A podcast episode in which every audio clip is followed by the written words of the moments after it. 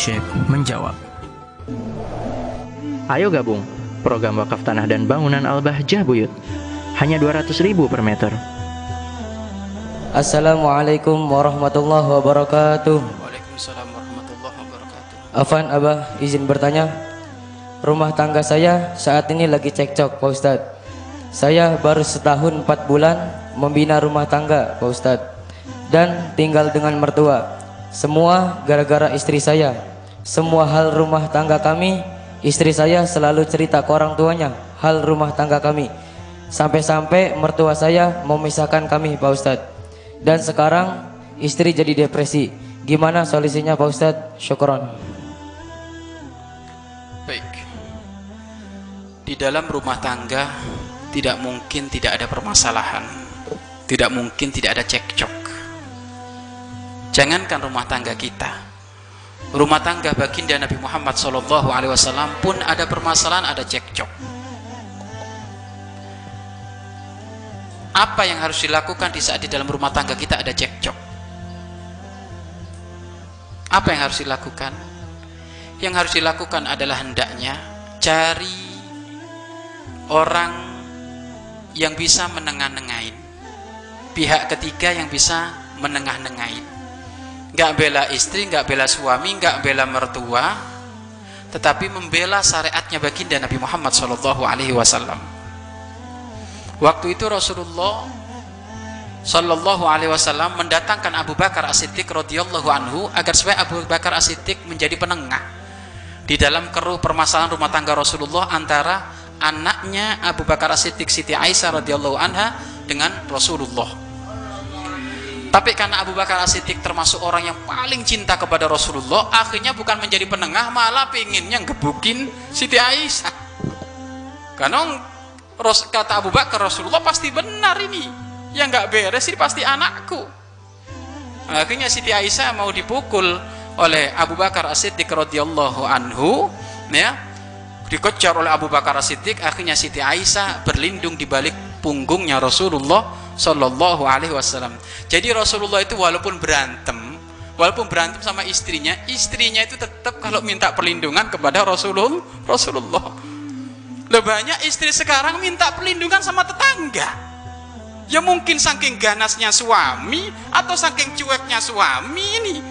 Rasulullah itu walaupun marah kayak apapun, dia tetap disifati oleh istrinya sebagai pelindung. Seperti hanya Siti Aisyah di saat mau dipukul oleh abahnya, beliau minta perlindungan kepada Rasulullah.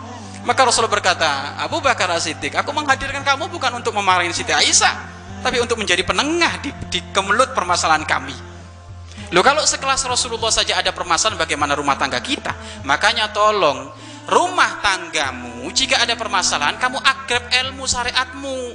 Makanya ngaji, dekat sama ustadz, sama kiai, sehingga nanti kalau ada permasalahan di dalam rumah tangga adem.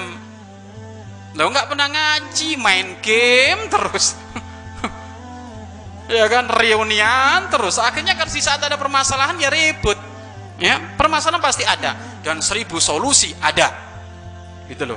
Tidak ada permasalahan mentok, itu nggak ada. 1000 solusi pasti ada. Makanya yang dekat engkau dengan syariat Islam, yang dekat ada di majelis, maka akan banyak solusi. Ya, kemudian ada campur tangannya mertua. Nah, ini juga permasalahan juga.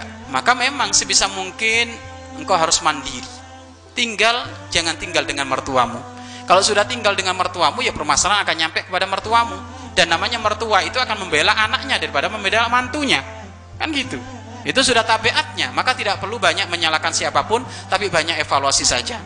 Lalu bagaimana sekarang, Pak Ustaz? Istri saya sekarang sudah stres gini. Udah, wong kamu kepala rumah tangga, kamu itu imamnya, tinggal kamu dudukin itu istrimu, dek, neng, umi, ya kan gitu. Sini kita pengen ngobrol khusus dari hati ke hati. Kamu yakinkan kalau kamu adalah imam yang tidak khianat, kamu yakinkan dirimu adalah imam yang bakal melaksanakan di dalam rumah tanggamu dengan keadilan.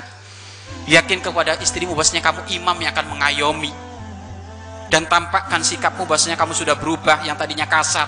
Sehingga apa? yang tadinya wanita tadi istri dari stres akhirnya menemukan kembali kepercayaan, akhirnya kalau sudah menemukan kembali kepercayaan maka itulah benih-benih adanya kekompakan di dalam rumah tangga. Kalau sudah muncul kekompakan di rumah tangga maka ayo belajar mandiri, nggak usah tinggal di mertua, karena kalau sudah tinggal di mertua ya nanti akan ikut campur. Jadi seperti itu. Tetapi kamu pun tidak perlu marahin mertua, wajar mertua melakukan seperti itu karena mertua itu bela anak-anaknya. Maka kamu saja yang pandai-pandai. Jadi intinya adalah permasalahan di dalam rumah tangga itu pasti ada dan solusinya banyak. Terlebih dahulu adalah keinsafan hatimu. Ya, kalau memang ada salah dari suami minta maaf, Afan Dek, Afan Umi, itu. Ya, jangan salah, nggak mau minta maaf, ini bahaya. Ya, jadi minta maaf dulu lah. Setelah minta maaf nanti akan ada perubahan nanti. Ya, jadi seperti itu. Duduk dulu dengan istri, ngomong dari hati ke hati yang baik. Ada ikrar-ikrar baru yang diperbaharui, janji-janji yang diperbaharui, dan tunaikan janji tersebut. Kalau sudah nanti istri sudah tenang, maka ayo diajak, ayo kita bismillah mandiri. Tapi gimana Pak Ustadz, saya pekerjaan ini rezeki pas-pasan. Makanya biar rezekimu nggak pas-pasan, kamu mandiri. Kalau rezekimu masih numpang kepada mertuamu, ya rezekimu pas-pasan. Tapi kalau kamu keluar dari mertuamu, rezekimu akan dikasih lebih, karena kamu belajar mandiri.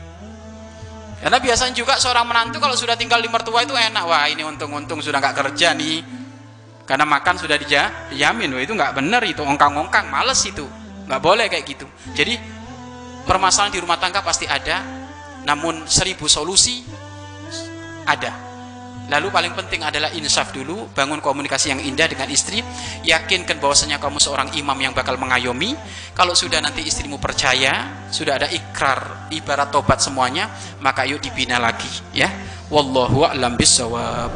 Mari berinfak untuk operasional Lembaga Pengembangan Dakwah Al Bahjah Buyut.